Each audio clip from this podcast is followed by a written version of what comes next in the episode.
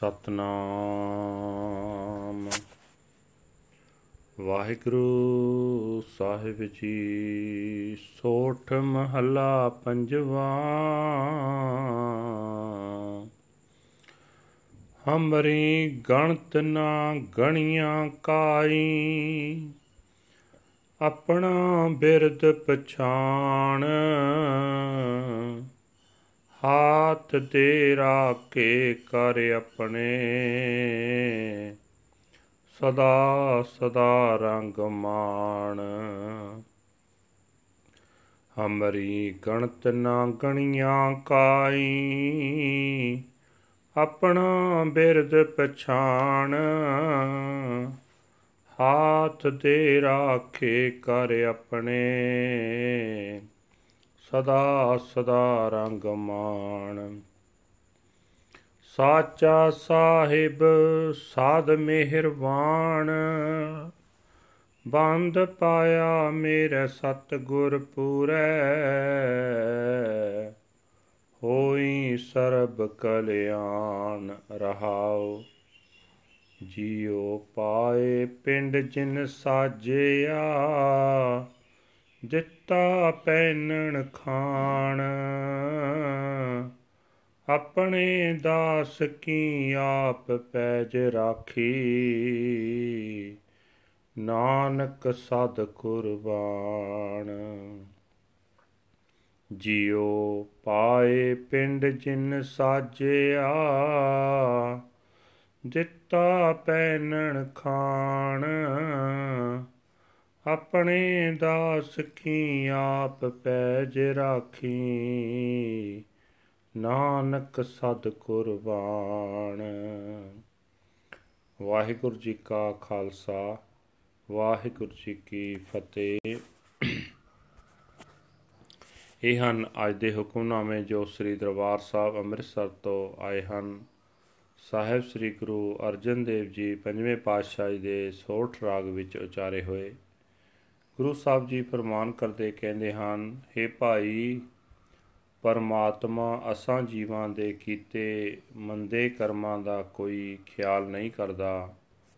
ਉਹ ਆਪਣੇ ਮੁੱਢ ਕਦੀਮਾਂ ਦੇ ਪਿਆਰ ਵਾਲੇ ਸੁਭਾਅ ਨੂੰ ਚੇਤੇ ਰੱਖਦਾ ਹੈ। ਉਹ ਸਗੋਂ ਸਾਨੂੰ ਗੁਰੂ ਨੂੰ ਮਿਲਾ ਕੇ ਸਾਨੂੰ ਆਪਣੇ ਬਣਾ ਕੇ, ਆਪਣੇ ਹੱਥ ਦੇ ਕੇ ਸਾਨੂੰ ਵਿਕਾਰਾਂ ਵੱਲੋਂ ਬਚਾਉਂਦਾ ਹੈ।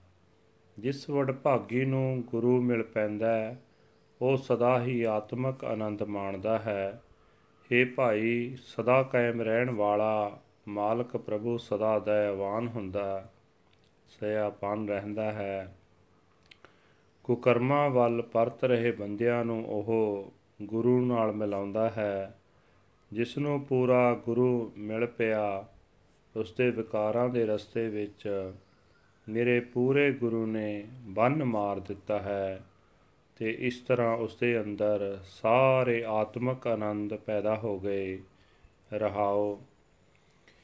हे ਭਾਈ, ਜਿਸ ਪਰਮਾਤਮਾ ਨੇ ਜਿੰਦ ਪਾ ਕੇ ਸਾਡਾ ਸਰੀਰ ਪੈਦਾ ਕੀਤਾ ਹੈ, ਜਿਹੜਾ ਹਰ ਵੇਲੇ ਸਾਨੂੰ ਖੁਰਾਕ ਤੇ ਪੋਸ਼ਾਕ ਦੇ ਕੇ ਦੇ ਰਿਹਾ ਹੈ, ਉਹ ਪਰਮਾਤਮਾ ਸੰਸਾਰ ਸਮੁੰਦਰ ਦੀਆਂ ਵਿਕਾਰ ਲਹਿਰਾਂ ਤੋਂ ਆਪਣੇ ਸੇਵਕ ਦੀ ਇੱਜ਼ਤ ਗੁਰੂ ਨੂੰ ਮਿਲਾ ਕੇ ਆਪ ਬਚਾਉਂਦਾ ਹੈ।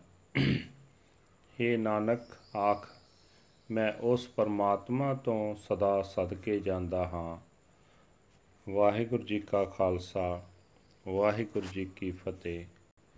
This is today's Hukamnama from Sri Darbar Sahib, Amritsar, uttered by Guru Arjan Dev Ji, Panjਵੇਂ ਪਾਤਸ਼ਾਹ Sort fifth Mahal. He did not take my accounts into account, such is uh, his forgiving nature. He gave me his hand and saved me and made me his own forever and ever. I enjoy his love the true Lord and Master is forever merciful and uh, forgiving.